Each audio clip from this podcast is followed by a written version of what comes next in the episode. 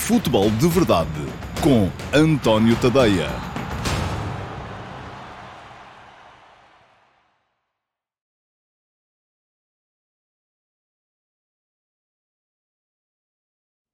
Ora então, olá, sejam muito bem-vindos à edição número 4 do Futebol de Verdade, edição 2023-24. Novo formato para o Futebol de Verdade, conforme aqueles que costumam estar por aqui todos os dias já começam a ficar habituados e eu prometo que para a semana já não vou perder aqui muito tempo com explicações. Mas hoje ainda vos vou dizer o que é que temos na agenda para o Futebol de Verdade de hoje. Vamos começar com o Q&A, duas perguntas respondidas por mim, uh, daquelas que vocês deixaram, uma delas na emissão do Futebol de Verdade de ontem, no meu canal de YouTube e aproveito uh, para vos dizer que podem já aqui uh, inscrever-se no canal, ativar as notificações, que é para uh, saberem sempre que há novas edições do Futebol de Verdade colocadas no canal. Mas pronto, cada um de vocês é livre de depois decidir se quer deixar perguntas, se não quer deixar perguntas. Se deixarem perguntas, no dia seguinte eu escolho uma das que lá ficaram na emissão do dia anterior e respondo-lhe aqui na emissão do Futebol de Verdade. Depois, a outra pergunta à qual eu respondo é uma pergunta que fica no meu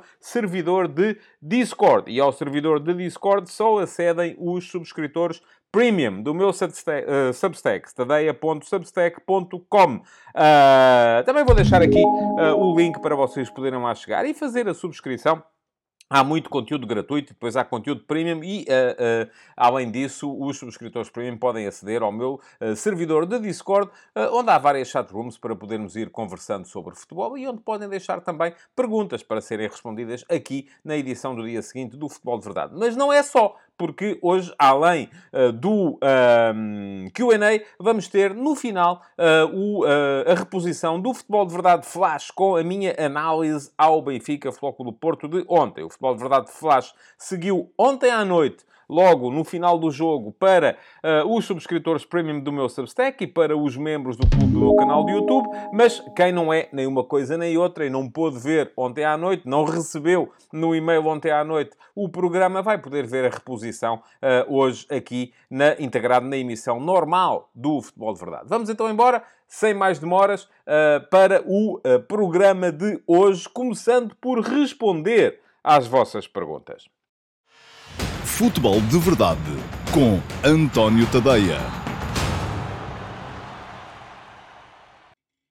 Temos então duas perguntas para responder hoje. Lá está, uma do YouTube, uma do Discord. Vamos começar pela pergunta do YouTube, que foi deixada hoje pelo uh, Rodrigo Nóbrega. Olá, Rodrigo, muito obrigado pela sua pergunta. Pergunta ao Rodrigo o seguinte: com tantas equipas históricas e com vários adeptos na segunda Liga, e ele cita os exemplos do Marítimo, União de Leiria, Belenenses, Futebol Clube Passos de Ferreira, Nacional e com vários clubes com menos adeptos na primeira, e o Rodrigo também cita os exemplos do Casa Pia, do Portimonense ou do Aroca, isto pode significar uma mudança de clubes de primeira e segunda no futebol português? Ou será só um ciclo e que daqui a uns anos volta tudo à normalidade, com estes clubes com vários adeptos na primeira? Ora, muito bem. Rodrigo, esta é uma pergunta uh, face à qual eu tenho alguma dificuldade em fazer uh, determinado tipo de generalizações. Um, enfim, eu acho que não há clubes de primeira e de segunda que sejam obriga obrigados a estar sempre na primeira ou sempre na segunda.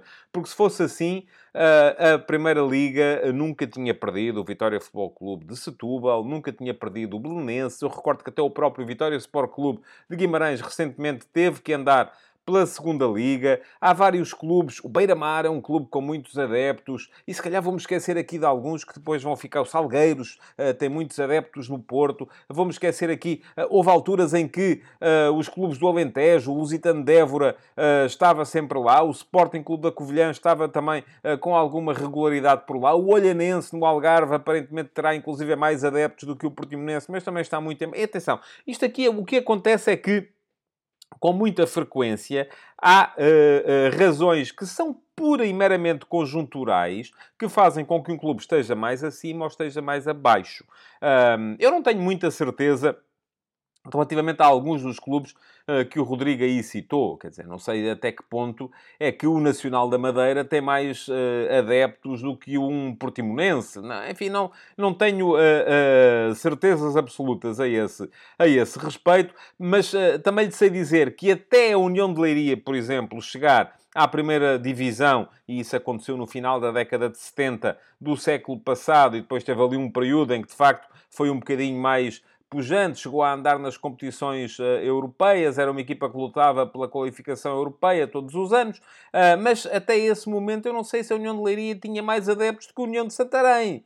Uh, era, um, era uma equipa de uma cidade importante em Portugal, mas sem implantação. Agora é como diz o Rodrigo, isto, há, isto é cíclico. Há, é normal que a partir do momento em que numa determinada zona, numa determinada região, numa determinada cidade, há, clube, há um clube que aparece e que consegue uh, uh, uma série consolidada de bons resultados, quando isso acontece, o que é que sucede? As novas gerações começam a ser contagiadas por essa onda de sucesso. E quando as novas gerações são contagiadas por essa onda de sucesso, um, o clube vai ganhando implantação, o clube vai ganhando uma base social de apoio, o clube vai ganhando mais gente uh, para andar atrás dele, para ir ver os jogos em casa.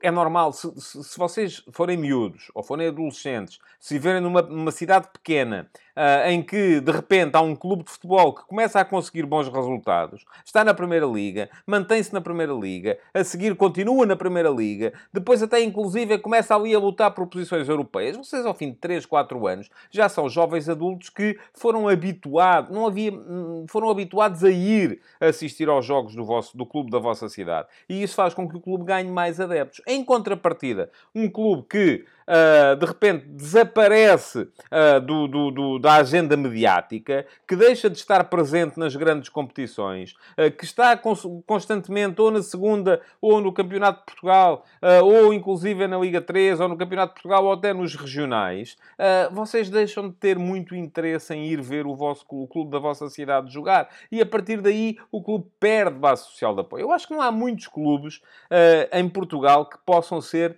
uh, citados como clubes de primeira, conforme diz uh, o, o, o, Rodrigo. Aos três grandes, logo à partida. O Sporting Clube Braga, atenção, é verdade, esteve em finais da taça na década de 60, mas só desde os anos 70 é que é Uh, consolidadamente um clube de Primeira Liga e só desde, só nos últimos anos uh, é que começou a ser consolidadamente um clube europeu.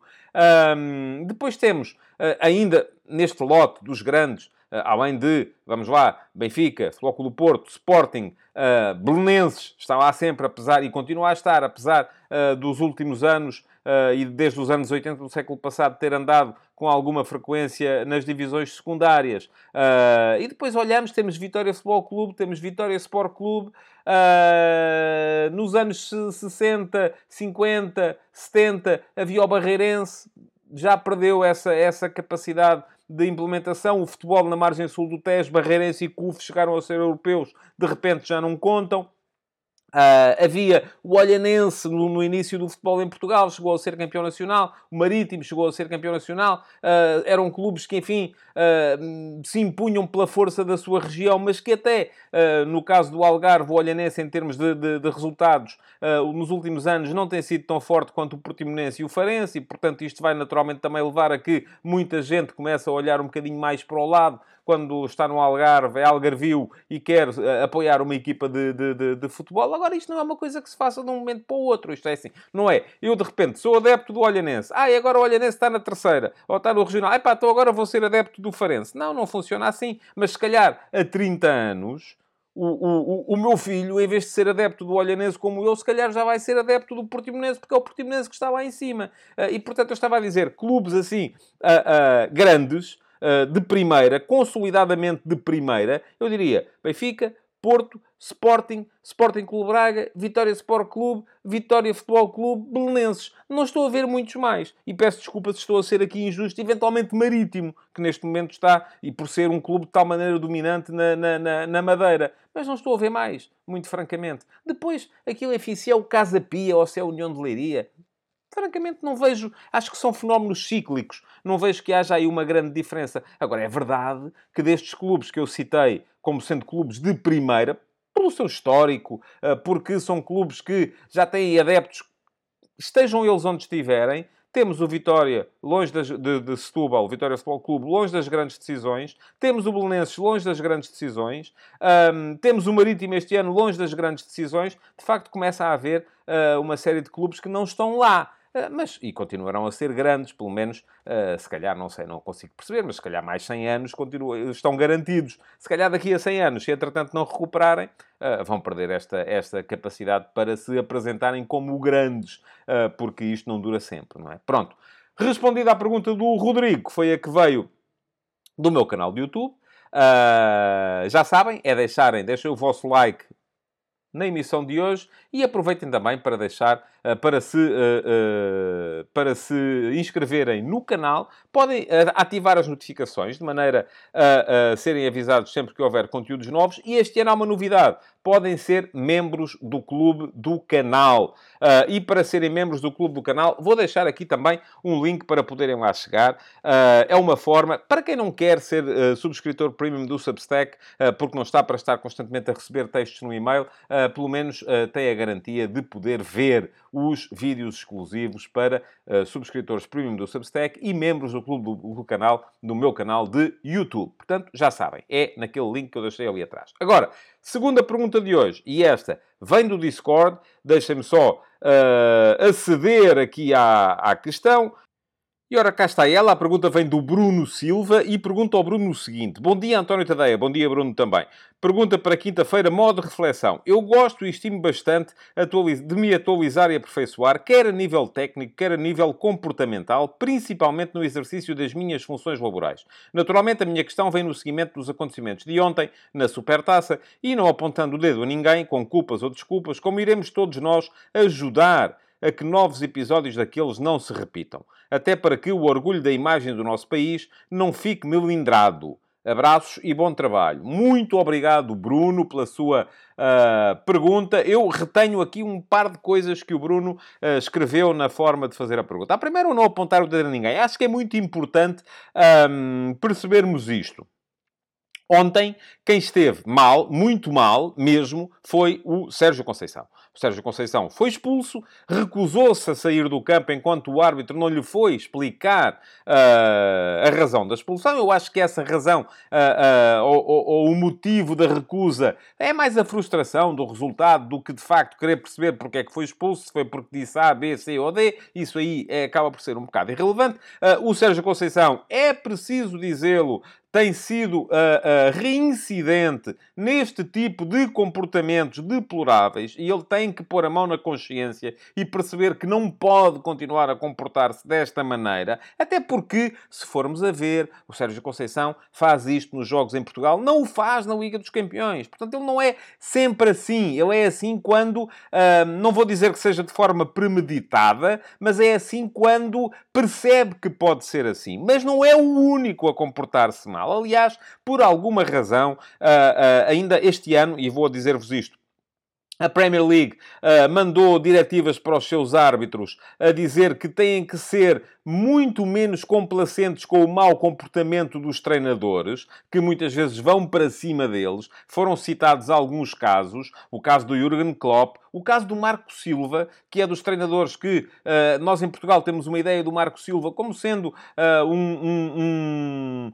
um, quase uma mosquinha morta, aquele treinador que está ali, que não, não faz ondas, mas a Inglaterra foi apontado como um dos casos, do, do, do, do e até no incidente com o Mitrovic, um dos casos de mau comportamento de treinadores para com os árbitros. Temos o caso do José Mourinho, que teve aquele comportamento lamentável com o Anthony Taylor, o árbitro inglês, a seguir à final da Liga uh, Europa, em Budapeste, que motivou depois a carga dos adeptos da, da Roma sobre o árbitro inglês no aeroporto no dia seguinte. Portanto, os treinadores portugueses lá fora não são propriamente vistos como modelos de comportamento. E não são vistos como modelos de comportamento porque não é que eles façam, uh, muitas vezes, e o caso de Mourinho foi uma exceção, nas competições europeias, é porque eles próprios se habituaram em Portugal a ser, a poder fazer tudo e mais alguma coisa. E isto não é bom nem para eles, nem para, nem para nós. Depois, uh, aquilo que diz ali o, o, ainda o, Bruno, que fala da imagem e do orgulho de Portugal, eu vou-lhe dizer, Bruno, eu estou-me nas tintas para a imagem e para o orgulho. A imagem é importante no sentido em que nós queremos vender a nossa competição ao estrangeiro. E se nós passamos uma ideia de que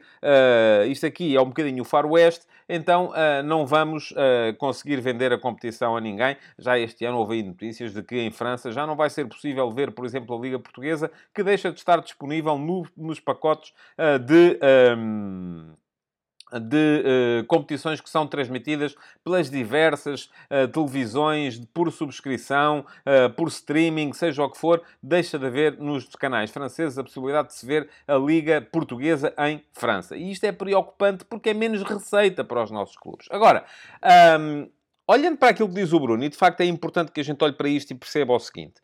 Não, não vamos apontar o dedo a ninguém. Não é o Sérgio Conceição, apesar do Sérgio Conceição ser reincidente e fazer isto muitas vezes. Não é o Roger Schmidt, apesar do Roger Schmidt já ter feito isto também uma vez uh, uh, no, no, no, na Bundesliga. Uh, recusou-se a sair de campo depois de ter sido expulso num jogo entre o Borussia Dortmund e o Bayer Leverkusen.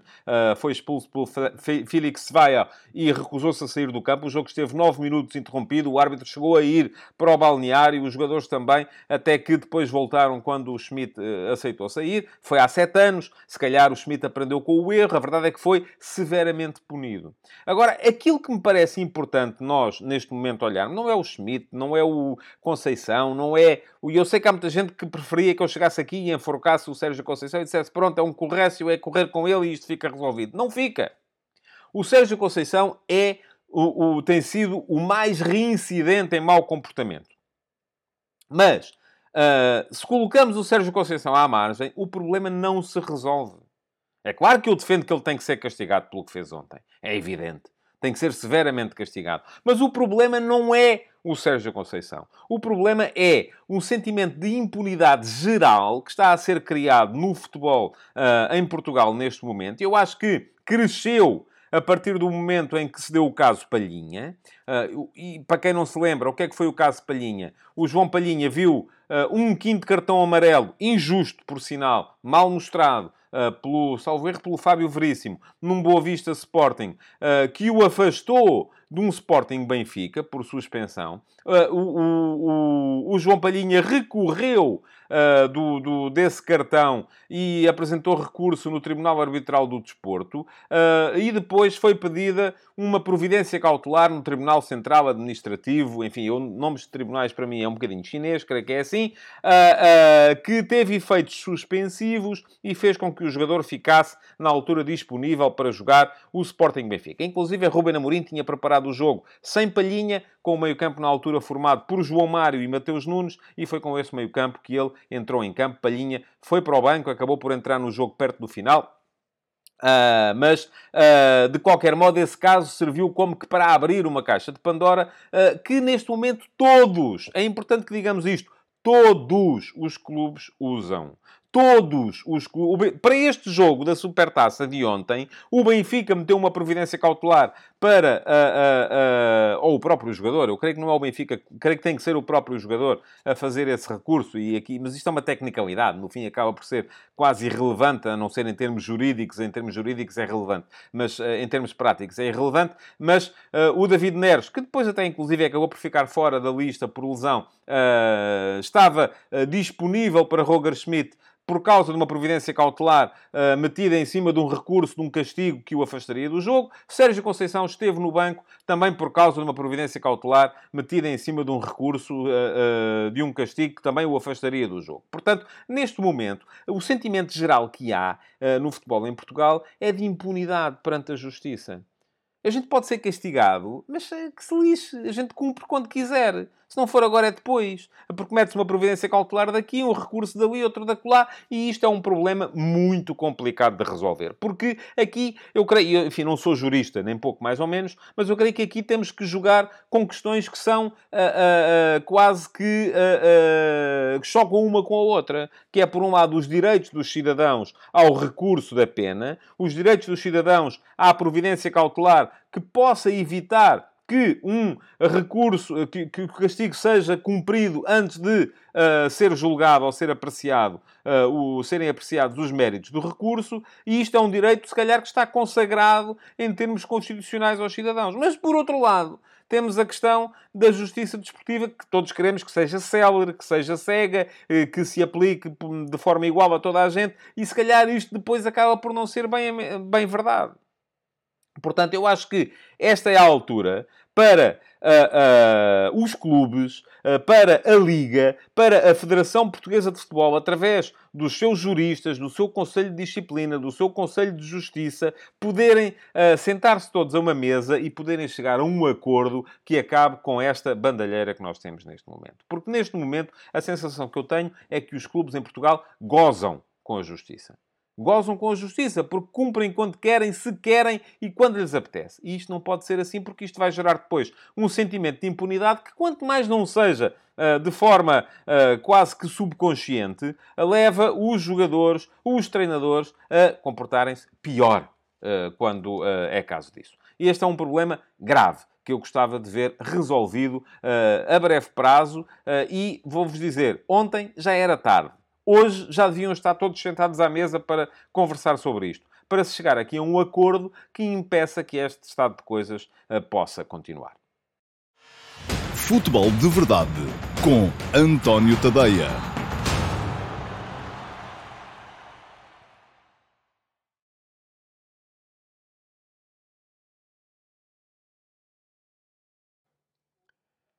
Olá a todos, sejam muito bem-vindos à edição de hoje do Futebol de Verdade Flash. O de hoje para vos dar conta daquilo que se passou na Supertaça. O Benfica ganhou a Supertaça, ganhou por 2-0 ao Futebol Clube do Porto. Um golo de Ángel Di Maria, outro de Petar Musa. E ganhou apesar de uma entrada em falso. Ah, acho que o Roger Schmidt inventou ali um bocadinho naquele início de partida. Houve ali uma soma de duas situações. Uma por um lado a forma como o Benfica entrou a jogar, e já vou explicar isso com o detalhe possível nesta edição flash do Futebol de Verdade, uh, e por outro lado também uma entrada muito forte do Porto, que enquanto foi tendo uh, energia uh, para meter o seu pressing, acabou por tomar conta do jogo e ser superior ao Benfica. Foi superior durante 15, 20 minutos, depois tivemos um resto de primeira parte equilibrado e na segunda parte só deu mesmo Benfica. Foi aí que o Benfica fez os dois golos. Mas vamos lá, coisa por coisa, ver o que é que se passou. Muito bem.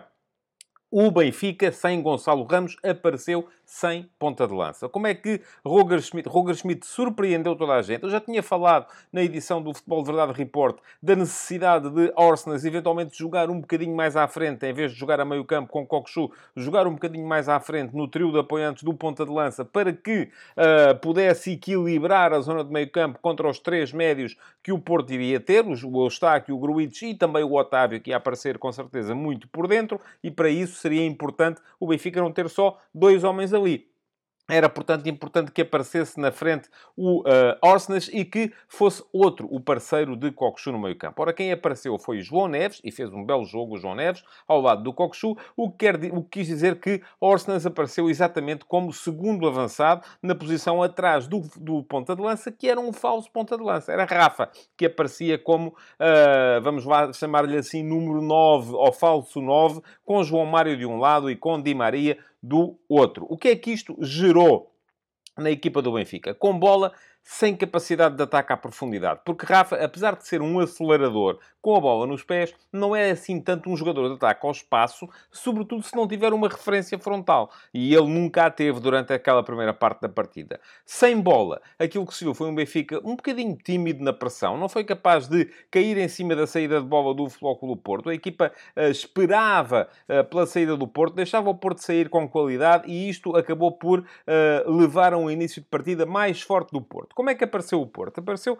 tal como se esperava, isto é, com o seu uh, 4-4-2 híbrido. Também tinha deixado aqui a possibilidade de aparecer o Dani Namazo uh, no 11 em vez do Tony Martinez. Foi isso que fez o Sérgio Conceição. Apareceu no seu uh, híbrido entre 4-4-2 e 4-3-3, uma espécie de 4-4-2 assimétrico, que solta o PP no corredor direito, que mete o Otávio da direita para dentro quando a equipa tem bola para fazer terceiro médio e depois com Taremi nas imediações, neste caso de Dani Namazo, com o Galeno aberto no lado, no lado esquerdo. A equipa sem bola bola muito fiel àquilo que são os seus princípios, ou que eram os seus princípios da época passada, pressão de referências individuais na saída do adversário, 4 para 4, Otávio a cair em cima de Ristich, os dois pontas de lança Taremi e Namazo a caírem em cima dos dois centrais do Benfica, o, o, Otamendi e o António Silva, e do outro lado o Galeno a cair em cima do Alexander Bá. O que é que isto uh, provocou? Provocou que o Porto uh, causou grandes dificuldades à saída de bola do Benfica, que naquele início de partida teve muitas vezes que recorrer a uma saída de bola mais longa. Não construiu, apresentava muitas vezes o João Neves e o Cocosu uh, como referências frontais para a saída dos centrais, mas a bola não entrava confiava neles porque a pressão dos quatro homens da frente do Porto era muito forte. E isto deu o quê? Deu um início de jogo mais forte do Porto. Três remates de Galeno nos primeiros 10 minutos. Galeno muito em jogo, mas com um problema é que não vê mais ninguém. Ele, quando tem a bola, só vê a baliza, não vê ninguém. Em algumas das situações, poderia de facto ter... Uh, ah, um poderia ter entregue a bola a colegas que estavam, uh, se calhar, mais, mais, mais bem situados. Ora, o Porto foi, a partir de determinada altura, perdendo intensidade, e é normal que isso, que isso aconteça, porque, enfim, estamos a início da época, não há ainda grandes ritmos. A verdade é que a pressão do Porto uh, deixou de ser tão intensa, deixou de ser tão eficaz, deixou de ser tão inabilitante do, do, do futebol do Benfica, e isto. Uh, provocou duas situações. Primeiro,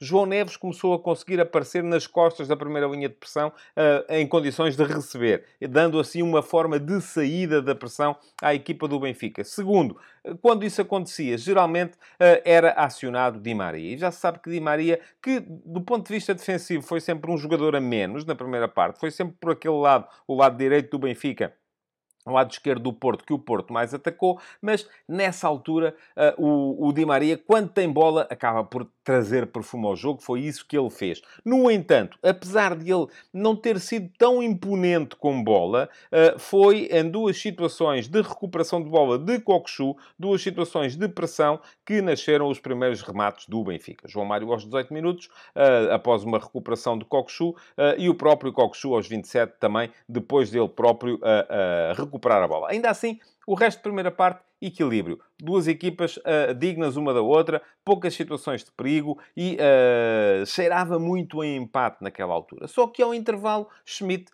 uh, voltou atrás. Voltou àquilo que é o formato normal da equipa do Benfica. Trocou o lado esquerdo, o lado esquerdo estava a ter dificuldades, não foi um bom jogo de João Mário, não foi um bom jogo de Ristich. Uh, saiu Ristich, entrou Jurasek, um, saiu João Mário, entrou Petar Musa para a ponta de lança. Com isto, Rafa passou a sentir-se um bocadinho mais como peixe na água, porque lá está, ele é segundo avançado, precisa de ter a referência frontal que Musa passou, passou a ser, e curiosamente, logo a abrir a segunda parte, Rafa consegue uh, ir ganhar uma bola na profundidade, uh, um passe que lhe é metido no espaço. Porquê? Porque há a tal referência frontal que ajuda a esticar o espaço nas, nas entrelinhas para que o Rafa possa aparecer a jogar.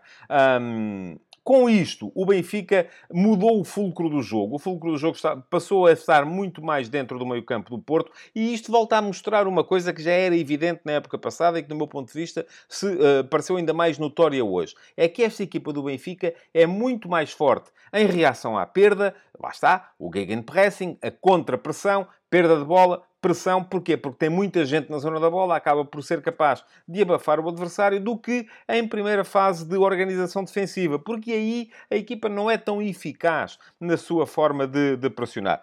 Tendo mais vezes a bola, ou durante mais tempo a bola no meio campo do adversário, o Benfica passou a conseguir meter mais gente também no momento ofensivo, dentro desse meio campo adversário, e dessa forma começou a ser mais eficaz na tal reação à perda. Porquê? Porque já tinha lá as unidades para serem capazes de contrariar a saída de bola do Porto ou o início de transição ou de organização ofensiva do Futebol Clube do Porto. E foi aí que o Benfica começou a ganhar o jogo. Passou a forçar o Porto a um jogo mais direto, o Porto sem capacidade para manter a bola. O Porto, na primeira meia hora da segunda parte, na qual o Benfica marcou os seus dois golos, os dois golos que valeram 2 a 0, o Porto fez um remate quando tinha feito, salvo erro, 7 durante toda a primeira parte. Um remate, um remate de ressaca de Taremi, jogo fraquinho de Taremi, aliás, deixem-me que vos diga, uh, que saiu por cima da barra da baliza do uh, Vlaco Dimos. E aí vieram os dois golos do Benfica. Uh, o primeiro de uh, Di Maria, após uma recuperação, mais uma de Coxu. Coxu muito importante neste aspecto do jogo. É um jogador que lê muito bem o jogo, é capaz de uh, desenhar trajetórias de interseção para conseguir sacar a bola uh, no momento em que o adversário está a sair. Lá está, um passe interior de PP que Coxu interceptou, entregou para o Di Maria. O Di Maria já se sabe Bola do lado direito para o pé esquerdo, fletiu para dentro, meteu em arco, indefensável, apesar do Diogo Costa ainda ter tocado na bola. E depois o 2 a 0 pelo Petar Musa, a mostrar ao próprio treinador, ao próprio Roger Schmidt, que tem que ter lá um ponta de lança. Pode ser o Musa, pode ser o Tenkstedt, pode ser o Arturo Cabral, que aparentemente aí vem, mas alguém tem que lá estar para que a equipa tenha a tal referência uh, uh, atacante para poder construir a tal plataforma em cima da qual possa construir. Foram dois duelos sucessivos ganhos pela equipa do Benfica. Primeiro João Neves, o pequenino João Neves a ganhar uma bola lá em cima no ar. A bola chega a Musa, que ajeita para Rafa, dá para Musa e Musa faz o uh, eh, 2 a 0. Aí, o Porto mudou. O Porto tentou ir à procura do jogo. Uh, entraram o uh, Romário Baró, uh, primeiro que tudo, o Romário Baró e o Tony Martínez e o João Mário também. Portanto, três alterações. O Porto aí a passar a jogar com o João Mário na, na, como lateral. PP passou para a posição que era de Otávio no meio campo. Romário Baró apareceu como seis. Otávio na posição que era de Eustáquio. Taremi no apoio a Tony Martínez com Galena à esquerda. Depois, mais perto do final, com a expulsão de Pep, já perto do minuto 90, o Porto organizado numa espécie de uh, 3-4-2, na altura com Fran Navarro e Tony Martinez na frente, e com uh, três defesas apenas, sendo que o defesa esquerdo era Galeno, o defesa direito era João Mário e o único defesa central era Marcano. Já não deu para o Porto ser capaz de lá chegar. Ainda tivemos no final a, a expulsão também de Sérgio Conceição. O Sérgio Conceição a protagonizar uma cena lamentável, deixem-me que vos diga, uh, semelhante a uma outra que Roger Schmidt tinha uh, protagonizado uma vez quando ainda era treinador do Leverkusen, foi expulso, recusou-se a sair, acabou por atrasar o finalizar do jogo sem necessidade nenhuma. Percebe-se perfeitamente que possa haver alguma frustração por parte dos treinadores, sobretudo quando perdem, como é evidente, mas estas são situações que não são bem-vindas. Bom, Ganhou o Benfica, pode dizer-se que ganhou com justiça, 2 a 0, resultado uh, sem espinhas.